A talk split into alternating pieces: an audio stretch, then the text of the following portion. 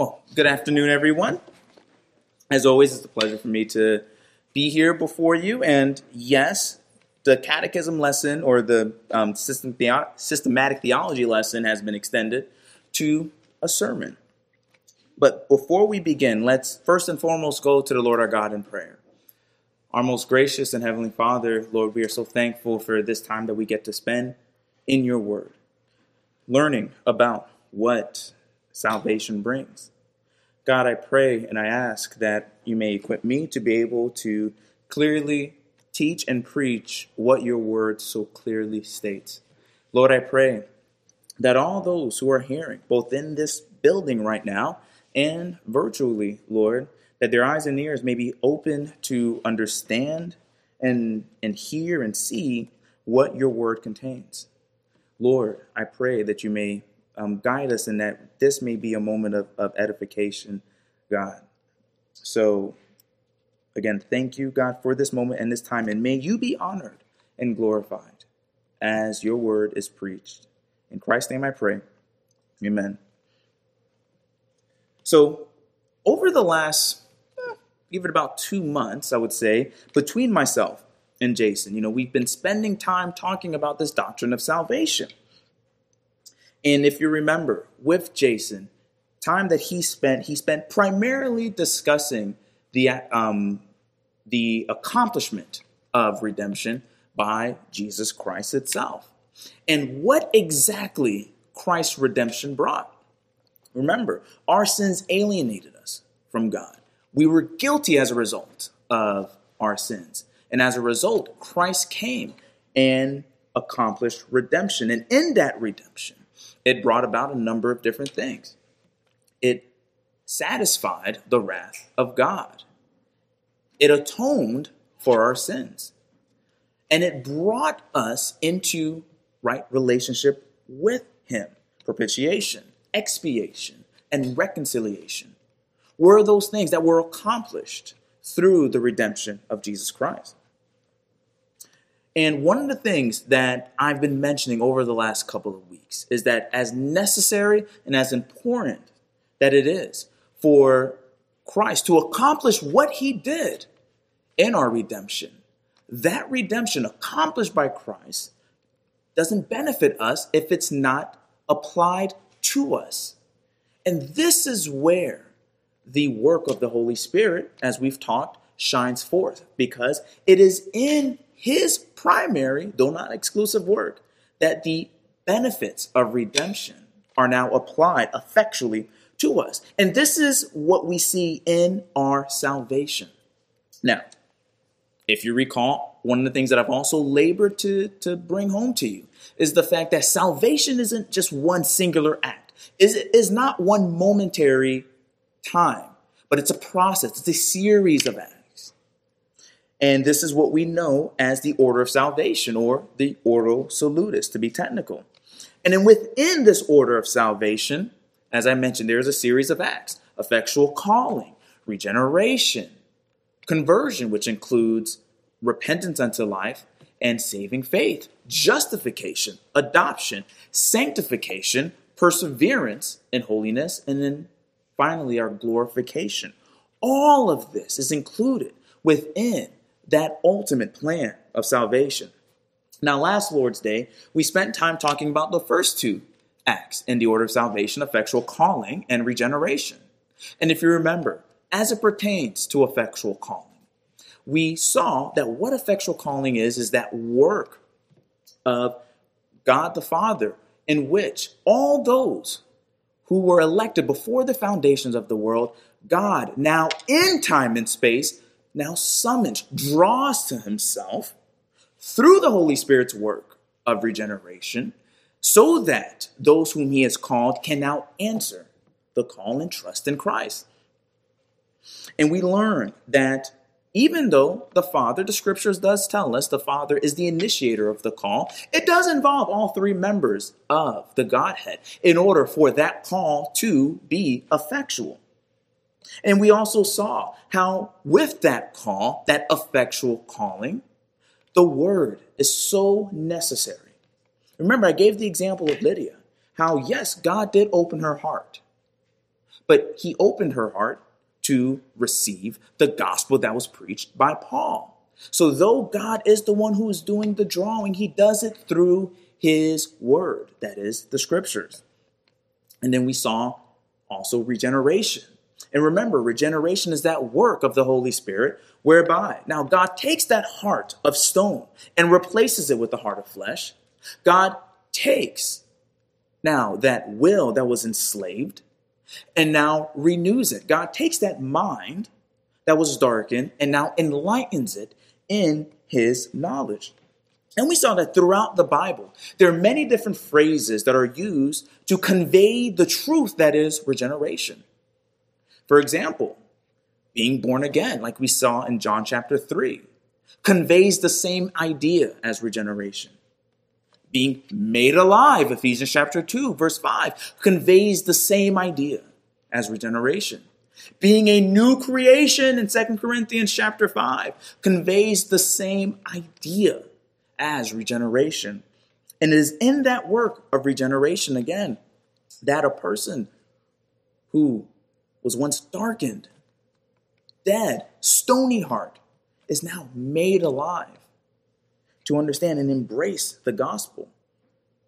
Now, being as effectual calling and regeneration are the first acts in this overall process of salvation, we have to now take a look at the next act, which is the logical byproduct of God's effectual calling and regeneration. And by that, what I'm talking about is conversion.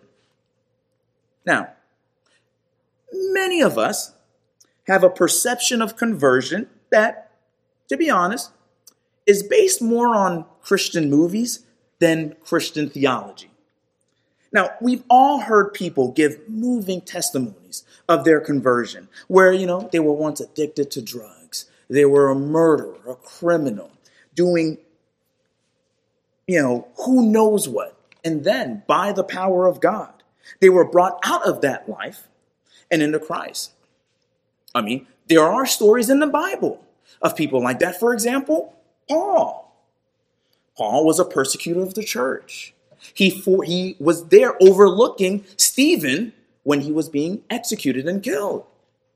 And he did have a radical conversion. Christ stopped him on the road to Damascus.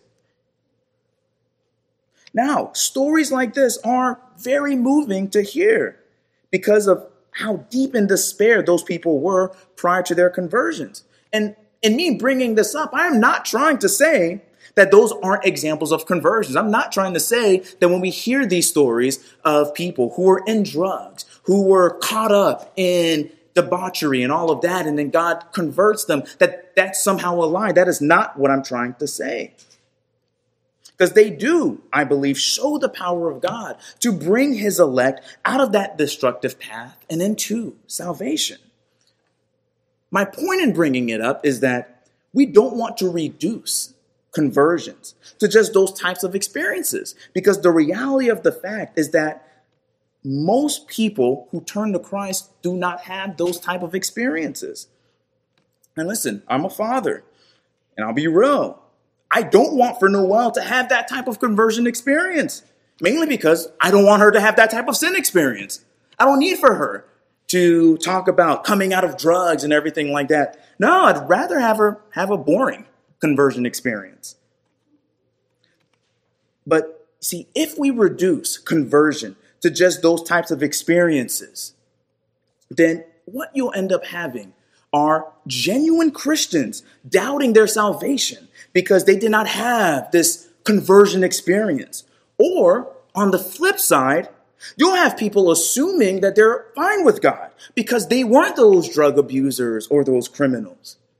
So we want to rightly understand conversion to not fall into one of those two ditches.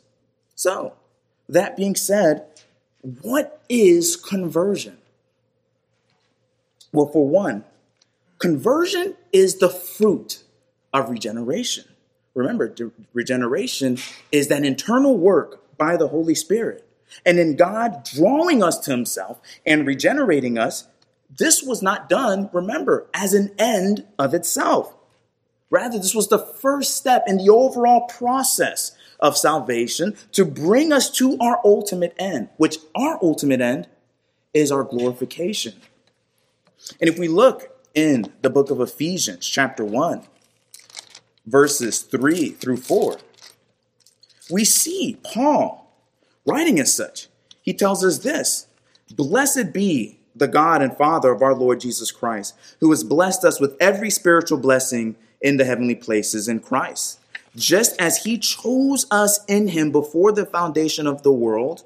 Why? That we would be holy and blameless before him. He says the same thing again in the same letter in the book of Ephesians, chapter 5 starting in verse 25 when he talks to husbands. He says husbands love your love your wives just as Christ also loved the church and gave himself up for her so that he might sanctify her having cleansed her by the washing of water with the word that he might present to himself the church in all her glory having no spot or wrinkle or any such thing but that she would be holy and blameless so we see in both of these passages the fact that we were chosen in Christ so that we would be holy and blameless. So, conversion, which entails repentance unto life and saving faith, those are the two components or aspects that we are talking about when we're talking about conversion. That's the visible fruit of God's work in drawing and regenerating us. All those whom God does his internal work in, and only those will produce these fruits. A man prior to God's intervention has a will that is wholly dead and a disposition that is totally against God. Paul tells us in Romans chapter 8, verses 6 through 7 For the mind set on the flesh is death, but the mind set on the spirit is life and peace. Because the mind set on the flesh is hostile toward God, for it does not subject itself to the law, for it is not even able to do so. It can't. It can't. But see, when God intervenes, that person's will is changed and is now enabled to do what it once refused to do, which is believe in Jesus Christ. John Murray, in his book, Redemption Accomplished and Applied, says that without regeneration, it is morally and spiritually impossible for a person to believe in Christ. But when a person is regenerated, it is morally and spiritually impossible for that person not to believe. So you see that. Prior to regeneration, it is impossible for them to believe. But once God regenerates them, it is impossible for them not to believe. That is the power of God. John 6 37, all that the Father gives me will come to me. Not might, not maybe, you know, will come to me. And the one who comes to me, I certainly will not cast out. So, all those whom have been called, who have been regenerated, will come. And that process in which they do come is that process of conversion. Now, I mentioned obviously that conversion entails two aspects repentance unto life and saving faith. Now, although we distinguish them in theology for teaching purposes and for clarity's sake, it is important to know that they are two sides of the same coin. So you do not get one without the other. A person doesn't have saving faith if he never repents. And a person doesn't repent if he doesn't have saving faith. Within the entire act of conversion, you need both repentance unto life as well as saving faith. And if you're missing one of those two components, you aren't converted. Our confession and faith in chapter 15, section 1 tells us that repentance unto life is an evangelical grace, the doctrine whereof is to be preached by every minister of the gospel, as well as that of faith in Christ. So both repentance and faith. And the reason for this is, is quite simple. Two reasons why both are necessary. The first, let's take a look at what happens when repentance isn't preached. You get this notion that we see nowadays of easy believism, easy decisionism. Now, what I mean by that, this is when a person makes a decision for Christ, decides to follow Jesus, but then continues to live in sin. continues to do that which God abhors, as though God is cool with their sin because, you know, they decided to follow me. So, you know what, man, I'm just going to let all of this slide. Do what you do. You believed in me, so we're good. That's not the case at all. John tells us in 1 John 3, verse 6 No one who abides in Jesus sins. No one who sins has seen him or knows him. So, see, a person that is truly a believer doesn't choose to practice sinning. If you make a habit of sinning, guess what? You do not know Christ. And then we have Paul telling us in Romans chapter 6, verses 1 through 13. What shall we say then? Are we to continue in sin so that grace may increase? May it never be. How shall we, who died to sin, still live in it? How? Or do you not know that all of us who have been baptized into Christ Jesus have been baptized into his death? Therefore, we have been buried with him through baptism into death, so that as Christ was raised from the dead through the glory of the Father, so we too might walk in newness of life. For if we have become united with him in the likeness of his death, certainly we shall also be in the likeness of his resurrection, knowing this, that our old self was crucified with him in order that our body of sin might be done away with so that we would no longer be slaves to sin. For he who has died is freed from sin. Now, if we have died with Christ, we believe that we shall also live with him, knowing that Christ, having been raised from the dead, is never to die again. Death no longer is master over him. For the death that he died, he died to sin once for all. But the life that he lives, he lives to God. Even so, consider yourselves to be dead to sin, but alive in God in Christ Jesus. Therefore, do not let sin reign in your mortal body so that you obey its lust. And do not go on presenting the members of your body to sin as instruments of unrighteousness, but present yourselves to God as those alive from the dead and your members as instruments of righteousness to God. So a person who is in Christ, a person who is actually united to Christ, does not make a habit of sinning, does not continue to present their body as though it, um, it, it can enjoy the filth that is sin. No, they have turned from that. And that repentance is absolutely necessary. This is why we have passages like in Isaiah chapter 55, verse 7 Let the wicked forsake his way and the unrighteous man his thoughts, and let him return to the Lord, and he will have compassion on him, and to our God, for he will abundantly pardon. So, repentance is a necessary component to be taught, to be preached. The flip side to that, now you don't see this as much, although it is increasing in our culture. If you preach repentance, but you ignore faith, then you get moralism. Now, by that, what I mean is where people think that because they are doing good deeds, then they're good. They're all right. They are allegedly living like Christ without believing in him. And in that, they're running opposite to what the author of Hebrews says in Hebrews 11, verse 6. Without faith, it is impossible to please God. People that think that way are forgetting what Isaiah tells us in Isaiah 64, verse 6, that our most righteous acts are like a filthy garment. They forget what Paul says in Galatians chapter 2, verse 16, that a man is not justified by works of the law, but by faith in Jesus Christ. Moralism. That may save a person from being murdered by his neighbor, but it will not save their souls from hell. So you need both repentance and faith. If you're missing one, you have neither.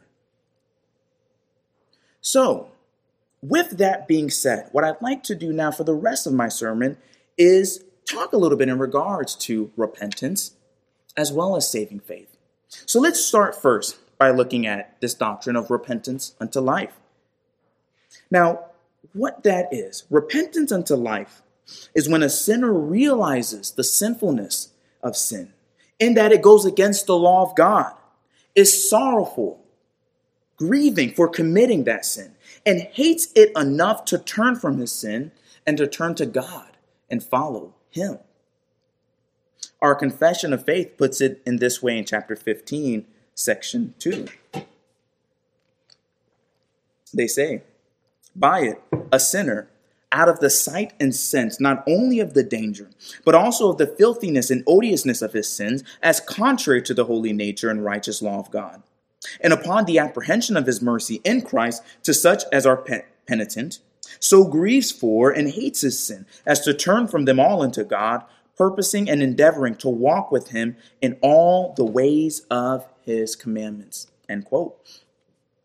So again, a sinner realizes the sinfulness of his sin, the fact that he's violated the law of God, does grieve and sorrow for committing the sin, but hates it enough to change his mind in regards to it and to now turn and be obedient to God. Now, before we dive into the different aspects of repentance, let's first take a look at what repentance is not, because there's a lot of confusion in regards to this understanding of repentance. So, there are two things that repentance is not. The first thing that repentance is not is worldly sorrow. You know, there are plenty of people who feel bad when they do something wrong. There are plenty of people who realize when they do something morally wrong and they feel guilty. They even express sorrow for committing the wrong. But see, sorrow in and of itself is not repentance. Feeling bad about sinning in and of itself is not repentance. It's an aspect of repentance, but it's not the full scope of repentance. I mean, Judas Iscariot expressed sorrow and remorse for betraying Jesus. In Matthew chapter 27, verse 3, we read, Then when Judas, who had betrayed Jesus, saw that he had been condemned, he felt remorse and returned the 30 pieces of silver to the chief priests and elders. He felt guilty and he even returned the 30 pieces of silver that he got for betraying Jesus. But that remorse, that sorrow that he felt was not repentance. And we know it wasn't repentance because what happened?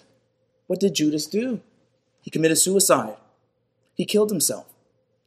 Repentance doesn't do that. Repentance draws you to Christ. It doesn't draw you to execute yourself, to kill yourself. So merely feeling sad for sinning is not enough to be considered repentant. I mean, it's better than, I guess, not feeling sad about sinning, but it's not the only part. I mean, how often do we talk to people, think about this, who feel guilty about doing wrong, but then their life doesn't change? They feel bad, they cry about it, and then they move on. They just feel good letting someone know that they did something wrong, but it doesn't drive them to change. It does not force them to look at their state with God and turn to Christ. See, this type of sorrow, see, rather than drawing a person to Christ, makes them turn like Judas, basically. It draws them to death. So repentance isn't just sorrow, isn't just grief in and of itself. Also, repentance isn't penance, that Roman Catholic idea. And we don't realize how often we think of repentance like Catholics do with the idea of penance. You know, so often we get the idea that repentance involves a checklist of things to do in order to get back in God's good graces. You know, we committed a spiritual crime, so we got to do the time. You know, we got to do X, Y, and Z because of all these things that we did. My friends, this is not repentance. That's penance. See, with penance, the focus ends up on an external act to get back in good graces rather than a change of mind. See, that's the problem. And you know what? Don't even take my word for it. Listen to what Catholic Encyclopedia itself says under the sacrament of penance, in, um, in particular, the section on satisfaction. The absolution given by the priest to a penitent who confesses his sins with the proper dispositions remits both the guilt and the eternal punishment of mortal sin. There remains, however, some indebtedness to divine justice which must be canceled here or hereafter. They're talking about purgatory.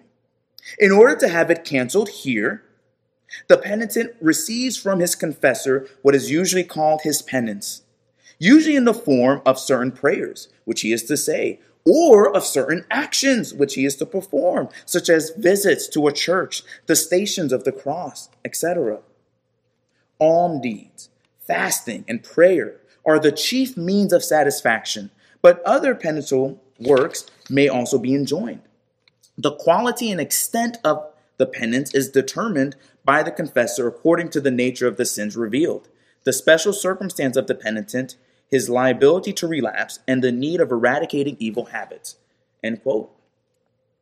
So you see, they have this idea that, you know what? Yes, you know, Christ in a sense kind of paid it all, but you know, there's some things that you still kind of need to do if you don't want to end up in purgatory. So, hey, this is what you're going to have to do you know, you're going to have to do X, Y, and Z here. If you do these things, these other works, because you know the work of Christ wasn't didn't really satisfy sin, then you know what you'll be you'll be good. And this is where, if you understand and study Roman Catholic doctrine, from there then they get the idea of indulgences because they would say, well, you know what? I know it might be kind of hard for you to really do all of this stuff, but you know what? The merit of Christ was enough to where, you know, we can get some of that treasury of merits from Christ through indulgences, through buying these things here. And if you buy some of these things, you know what? That'll shorten some of the time that you have in purgatory or some of your loved ones who are in purgatory. Now, obviously, we're not Catholic and we don't do none of those things, but how often do many of us think that, you know what, we did this here, so therefore we need to do X, Y, and Z? Here's a checklist of things that we need to do in order to get back right with God. And we think that because we're doing these external acts, because we're just doing that, that therefore we good, forgetting that that is not what God wants. It's not works. It's the internal change of mind. That's what repentance ought to bring. Now, repentance oftentimes will produce external acts. That is the case. I think a good example of this is with um, uh, Zacchaeus in Luke chapter 19. You know, if you know, if you don't know the story of Zacchaeus, he is a tax collector, and as tax collector, he would oftentimes take more than what he was to take, like tax collectors today do, I guess. And you know, when he converts, he returns back all of that which he had stolen. So his repentance, his conversion did produce some external acts. So I'm not saying that repentance doesn't oftentimes produce external acts, because it will. But we cannot confuse a common byproduct of repentance with a necessary act. When we do this, we turn something that ought to be an internal change of mind, producing an external effect, into merely an external act without the need for an internal change. So when we talk about repentance, again, we're not talking about worldly sorrow and we're not talking about penance where we're just doing external acts. So let's talk about what we mean when we talk about repentance. There are three aspects that I want you to understand as it pertains to repentance. The first is the emotional aspect, which is sorrow, a conscious change of feeling. Now, this is where a person not only is aware of sin that he committed, but understands that it is an, an affront to a holy God and does feel sorrow and anguish for sinning against God. See, I'm not saying that repentance won't produce sorrow. I'm just saying that it's not the only thing that it will produce. I mean, turn with me, if you will, to Second Corinthians chapter 7, and you'll see exactly what I'm talking about. Second Corinthians chapter 7, verses 9 through 10. And listen to what Paul says. He says, I now rejoice, not that you were made sorrowful, but that you were made sorrowful to the point of repentance. For you were made sorrowful according to the will of God, so that you might not suffer loss in anything through us.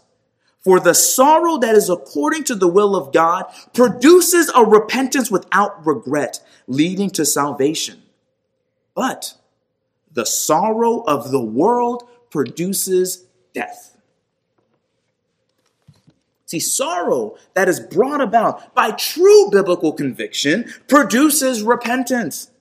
So don't get it twisted. A person will have feelings of grief and sorrow for their sins. But see, those feelings don't just end there. They lead to an actual change.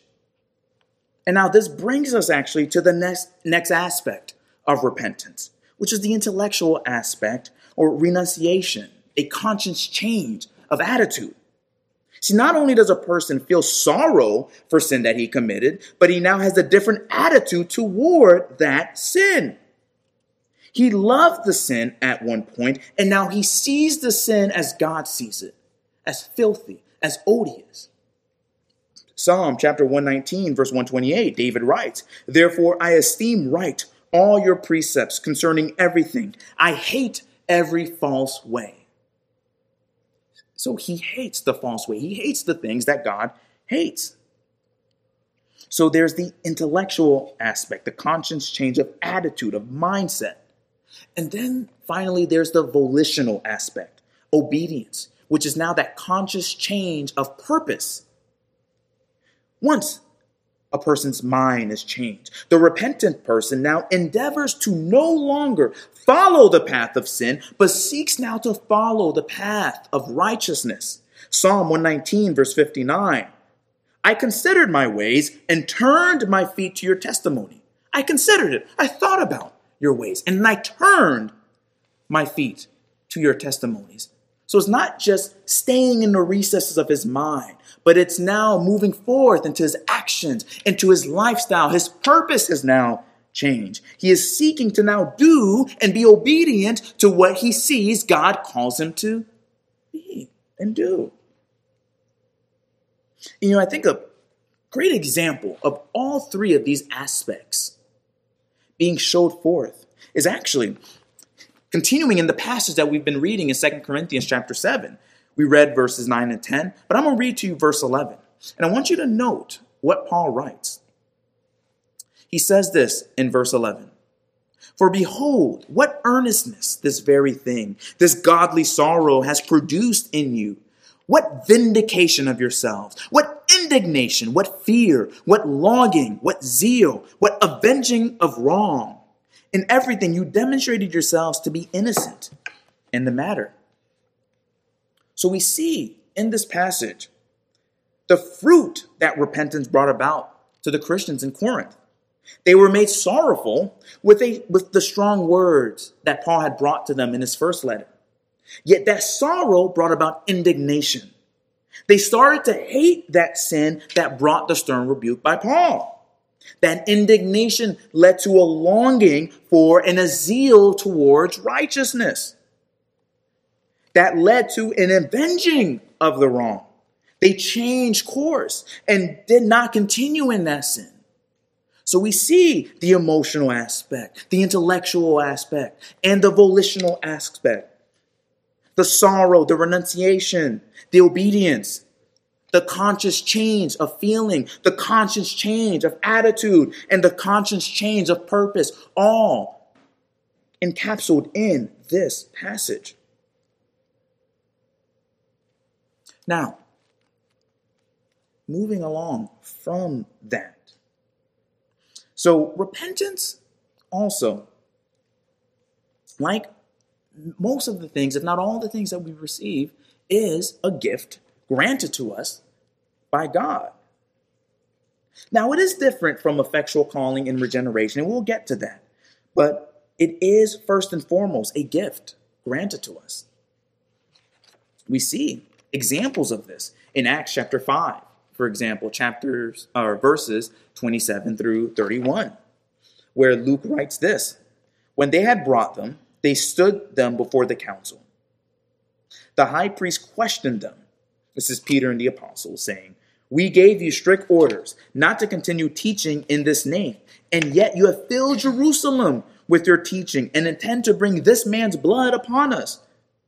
But Peter and the apostles answered, We must obey God rather than men. The God of our fathers raised up Jesus, whom you had put to death by hanging him on a cross. He is the one whom God exalted to his right hand as a prince and a savior, to grant repentance to Israel and forgiveness of sins. So we see in this passage Peter mentioning the fact that repentance is something that was granted to them. Then we have Acts chapter 11, verses 15 through 18. Peter saying, in giving the account that he had with Cornelius, talking to the apostles, he says, And as I began to speak, the Holy Spirit fell upon them just as he did upon us at the beginning. And I remembered the word of the Lord, how he used to say, John baptized with water, but you will be baptized with the Holy Spirit. Therefore, if God gave to them the same gift as he gave to us after believing in the Lord Jesus Christ, who was I that I could stand in God's way? When they heard this, they quieted down and glorified God, saying, Well then, God has granted to the Gentiles also the repentance that leads to life. So they saw that God granted repentance to Cornelius, to the Gentiles. And then finally, we have 2 Timothy 2, verses 24 to 25. Paul writing to Timothy saying this The Lord's bondservant must not be quarrelsome, but be kind to all able to teach, patient when wronged, with gentleness correcting those who are in opposition, if perhaps God may grant them repentance, leading to the knowledge of the truth. Again, Paul noting, indicating the fact that repentance is something that God grants to us. That being said, it is something that God grants to us, but it is also an act whereby we are doing something in the fact that we are repenting.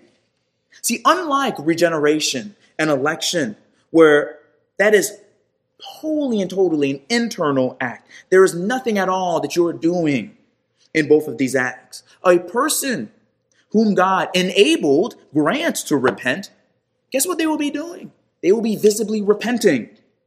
See, the reason that Peter in Acts chapter 11, when he was talking to the apostles, knew that Cornelius was granted repentance unto life was because he saw in Acts chapter 10 Cornelius repenting.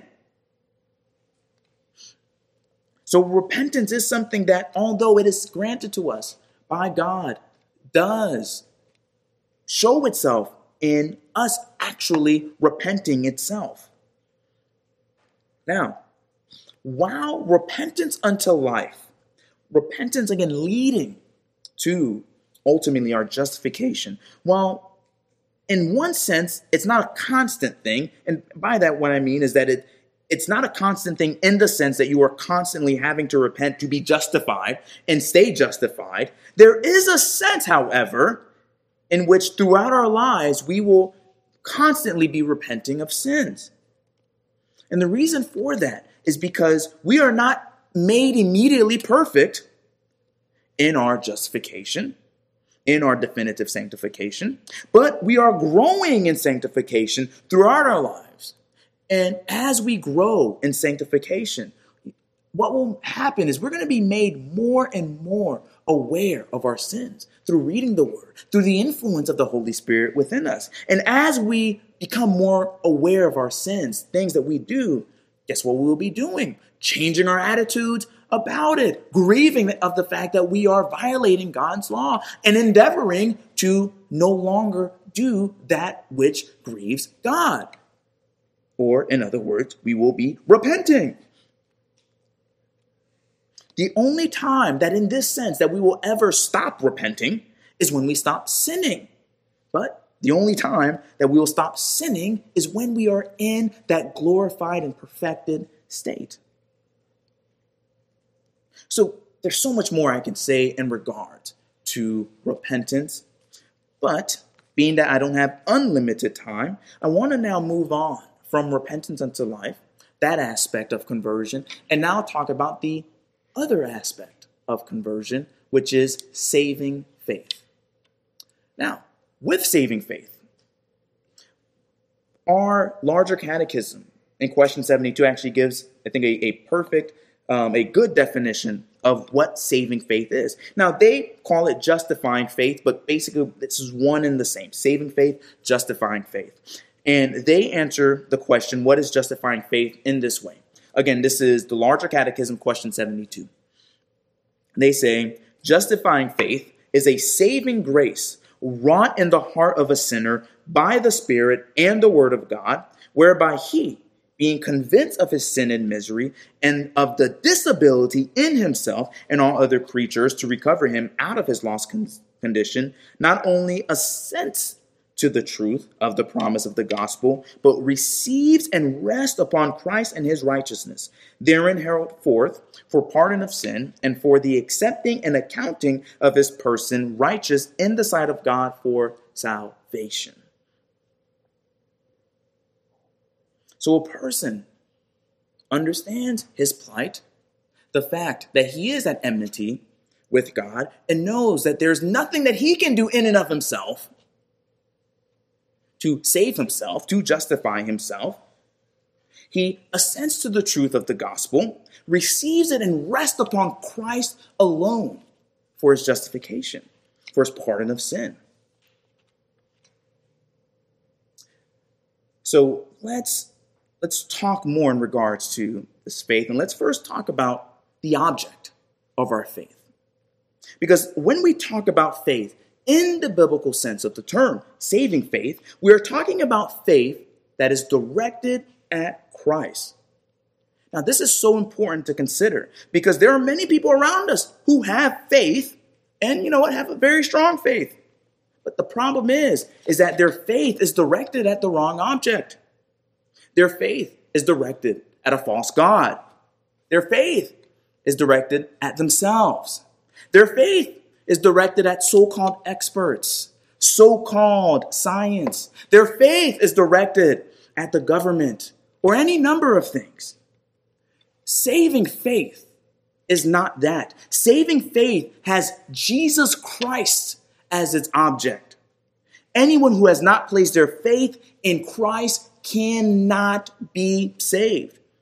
The Bible does not know of any other type of Christian except those that place their faith in Christ. It doesn't matter that your faith in a false God is very, very strong.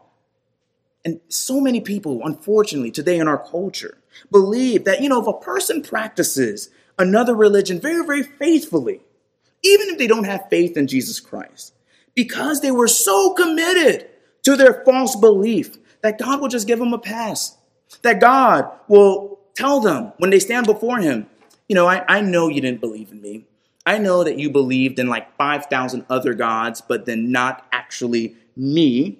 But man, you were so committed to, to your religion. You are so committed to making those sacrifices, to cutting yourselves, to performing all those works. I've never seen a person so committed to worshiping this false religion. You know what? Y- you can come on into heaven. Doesn't work like that, my friends. There is no all roads lead to Jesus. This is not what the scriptures teach. The scriptures teach that Jesus Christ is the way and the truth and the life, and no one comes to the Father but through him. The scriptures teach in Acts 4, verse 12, that there is salvation in no one else. And there is no other name under heaven that has been given among men by which they may be saved. There is no other name. There is there is no salvation under Mohammed. There is no salvation under Buddha. There is no salvation under Krishna or whatever other Hindu false fake gods that there are out there. There is no salvation in man. There is no salvation in government. There's only salvation in one. And his name is Jesus Christ. Turn in your Bibles to Ephesians chapter 2. Because in Ephesians chapter 2, verses 11 through 13, Paul writes this. He tells the Christians in Ephesus, Therefore, remember that formerly you, the Gentiles in the flesh, who are called uncircumcision by the so called circumcision, which is performed in the flesh by human hands, remember that you were at that time separate from Christ, excluded from the commonwealth of Israel, and strangers to the covenants of promise having no hope and without God in the world. But now, in Christ Jesus, you who were formerly who were far off have been brought near by the blood of Christ. So Paul teaches us in this passage that the Gentiles at one time were strangers to the covenant of promise. They were without God and they had no hope. See, what broke down that barrier and brought them to hope was not their commitment to their false religions and their false gods. The barrier was broken because of Christ. They now have hope because of Christ. See, because if their faithfulness to their false religions was all that mattered, then these people would have some hope even before Christ. But Paul said they had no hope. And they had no hope because they did not have Jesus Christ. So saving faith has as its object Jesus Christ alone. Those who never place their faith in Christ will never be saved. And I love how, Gordon Clark puts it. He says, pleasant opinions may keep us happy for a time. Strong subjective belief may cure imaginary diseases. But it is Christ only that raises us from the death of sin. Saving faith is faith in Christ. End quote. So now within this understanding of saving faith, we have three essential elements. You have knowledge, you have assent, and you have trust. So let's quickly look at each of these three elements. Let's first take a look at knowledge. Because in order to have faith, one must know what he is believing in. Faith isn't ignorant. I know for whatever reason in our culture today, when people think of faith, they think of irrationality. They think of it's a someone just believing and believing something that doesn't make sense. They don't know anything about it. They just believe. That is not faith. Faith isn't ignorant. I mean, Paul says in 2 Timothy 1, verse 12, For this reason I also suffer these things, but I am not ashamed, for I know whom I have believed and I am convinced that he is able to guard which I have entrusted to him until that day. I know who I have believed in. Not, uh, oh, sounds feasible. He knows who he has believed in. So faith isn't ignorant. Faith involves knowledge. Saving faith involves knowledge. But not only is there knowledge, but one must also assent to that is true.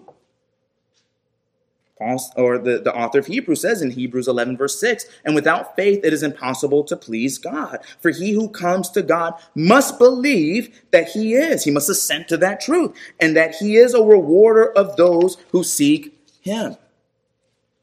So you have knowledge, but not just knowledge, you have that assent to the truth, that belief. But then you also have trust. And now trust moves one step further from assent into conviction. See, with trust, a person not only knows and believes what God says, that knowledge and belief now proceeds into actual action. You are now governing yourself based on what you know and believe. John Frame, in his systematic theology, he says it in, in, in this way. I think it's really good. He says, Satan believes quite a lot of God's revelation, maybe all of it. But he doesn't allow his knowledge of God's word to govern his thoughts, actions, and behavior. If he did, he would plead for God's mercy and ask forgiveness. But he doesn't do that. In other words, he doesn't trust in God. I want you to think about that because how many people in our culture have this satanic way of thinking? They may know about God, and actually assent to some of the truth in regards to what the Bible is saying, but yet they don't allow for that truth to actually govern their lives. They're, in a sense, acting like Satan. They don't trust in God. See, all three of these elements are important. And if you're missing any of these, then you don't have saving faith. If you just have knowledge, but lack belief of that knowledge as true, and you also lack trust in that knowledge, you're at best an atheist or an agnostic. If you have knowledge and you assent to some of that knowledge, you believe some of that knowledge to be true, but you don't trust in it, congratulations, you're now a demon. James chapter 2 verse 19. The demons believe and stutter and stutter. But if you have knowledge of the truth, believe that knowledge of the truth to be true, and trust in that truth, then you have saving faith. Now, So again, those three elements. It's knowledge, it's assent of that knowledge as true, and then trust. All three are vital and necessary. Now, all of that being said, saving faith, even though it is vitally important, is not the grounds for or the cause of our salvation. Never forget that Christ is our salvation. Faith is simply the instrument, it is the means by which we receive Christ. And I'm going to give a not so perfect example, but I'm going to use this example because I hope that it helps you to see what I mean when I say that faith is not the substance, but the instrument. So imagine that you're sick and that you need a vaccination to get better. Not the ones by Pfizer or Moderna, but like an actual legit vaccination that works. How you receive the vaccine is by the doctor sticking a syringe filled with the medicine in your arm. Now, what gets you better is the medicine itself. That is the substance. The syringe is merely the instrument used to get the medicine in you. The syringe, in and of itself, does not get you better. In fact, if you put any other medication in the syringe, you might get even worse. That being said, the medicine can't heal you apart from the doctor using the instrument to get the medicine in you. And the syringe is the instrument by which you receive what actually heals you the medicine itself. Likewise, faith is the instrument by which you obtain the substance of your salvation, which is Jesus Christ. It's like Paul says in Ephesians 2, verse 8 through 9 For by grace you have been saved through faith. And that not of yourselves, it is a gift of God, not a result of works, so that no one may boast. So again, faith is not the substance, but it is the instrument by which you receive the substance, which is Jesus Christ. Now, another important component in faith, how you obtain that faith, and it is the Word of God. Turn your Bibles to Romans chapter 10. We're going to take a look at verses 13 through 15 because I think this so clearly explains the necessity of the word. Starting in verse 13 of chapter 10. For whoever will call on the name of the Lord will be saved. How then would they call on him in whom they have not believed? How would they believe in him whom they have not heard? And how will they hear without a preacher? And how will they preach unless they are sent? So you see in this passage, Paul asks a series of very important questions. We know that whoever calls on the name of the Lord will be saved. But wait a minute. How would these people call on the Lord if they don't believe? But wait a minute. How would these people even believe in the Lord if they never heard of him? Wait, wait one minute. How would these people even hear if there's no preacher talking to them about the Lord? Wait, wait one minute. Why would a preacher just go out without being sent? See, a person will not believe in a person they never heard of. Like I mentioned last Lord's Day with Lydia in Acts chapter 16. You know, did God open her heart? Yes. But did she, as soon as her heart opened, just magically just know all this stuff in regards to Jesus? No. What happened? What happened after her heart was open? Who was there? Paul. Why? To preach to her, to give to her the word of God, to give her the gospel message. It is through the word of God preached that a person hears the gospel message and is saved. You can't disconnect the gospel preached from faith. It is through the gospel preached in the word that a person gains the knowledge about Christ in order to believe and trust in him for salvation. John Calvin in his Institutes writes it in this way. He says, There is an inseparable relation between faith and the word, and that these can be no more disconnected from each other than rays of light from the sun. So, in other words, if you want heat, well, you kind of need the sun to get that. You can't get heat apart from the sun. In the same way, you want faith? Well, you need the word of God because that's how you hear about Jesus and his work and what he did and what's required of you.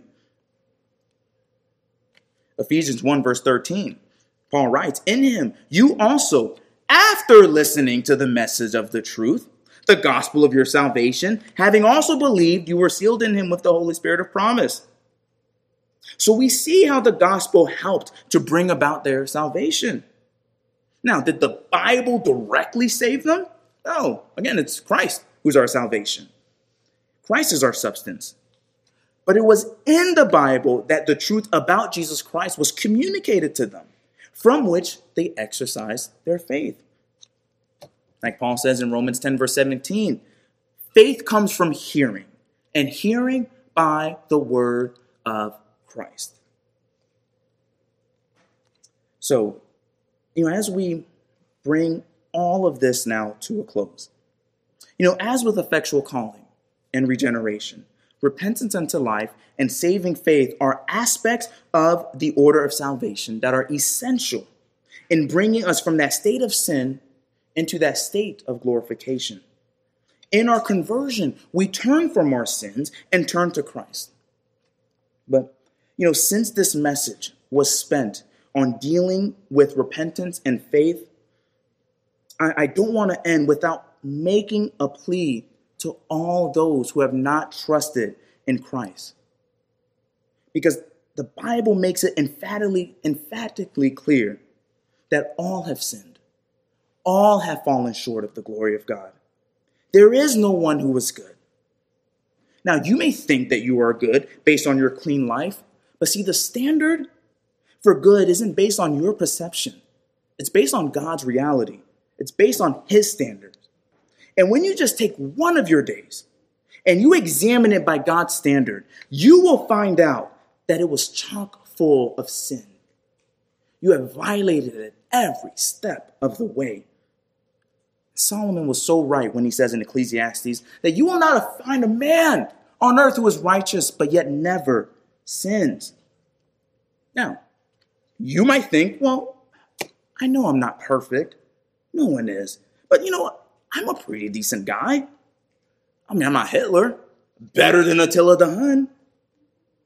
I'm sure God will just let me into heaven. And you know what? If you think like that, please my friend, think again. Because the standard isn't, did you have more deeds, good deeds, than bad deeds? The standard isn't, are you just better than Hitler? Are you just better than a rapist? Are you just better than Stalin? That's not the standard. The standard is, did you sin at all?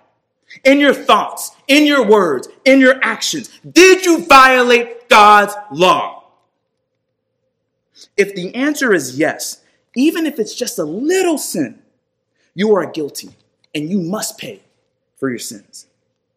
And the Bible tells us what that payment for sin is it's death. And it's not just death and then nothingness, it is eternal death. If you are guilty, you will pay for your sins forever in hell.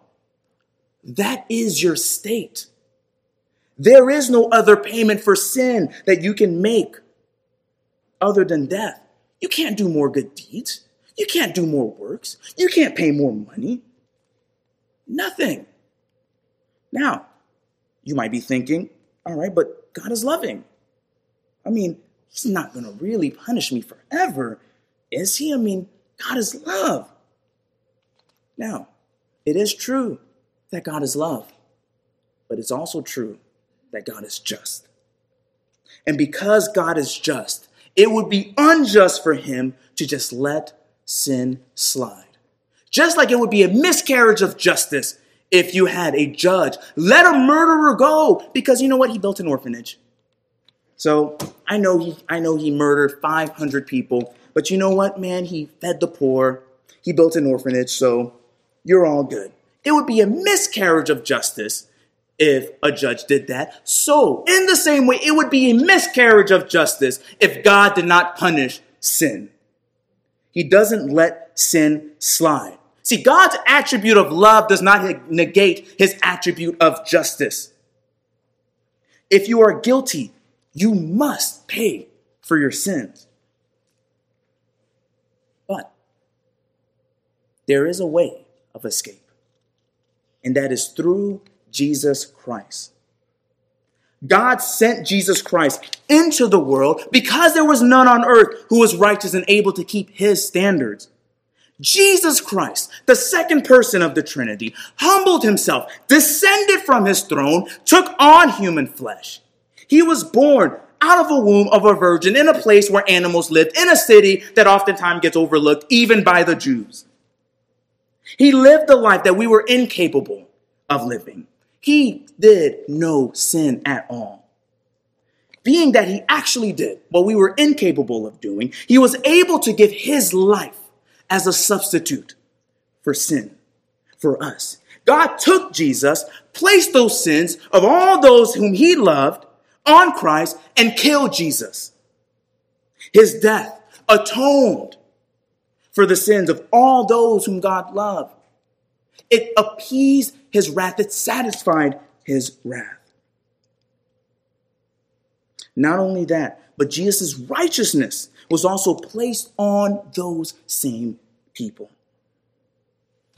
You know, when Jesus hung on the cross, he uttered three words It is finished. All that was necessary to atone for our sins, he accomplished. All that was necessary to satisfy the wrath of God, he accomplished. All that was necessary to bring us into a right relationship with God, Christ accomplished on the cross. But the story doesn't end at his death. Jesus Christ, after being in the grave, rose again from the dead. And in rising from the dead, he defeated death. The sting and pain of death no longer applies to those he died for because he conquered death. Oh, death, where is your sting? Oh, death, where is your victory? Because you have none. It is indeed finished. Since he did all that was needed to accomplish our redemption, all you must do is trust in Christ. Turn from your sins and look to the one who died and rose so that you may live. Believe that he died for you. Believe that he lives for you. Believe that you are only saved in him because he is your only hope of salvation. Believe in the Lord Jesus Christ who came, who lived, who bled, who died, and who rose again for you, and you will be saved. Let us now go to the Lord our God in prayer.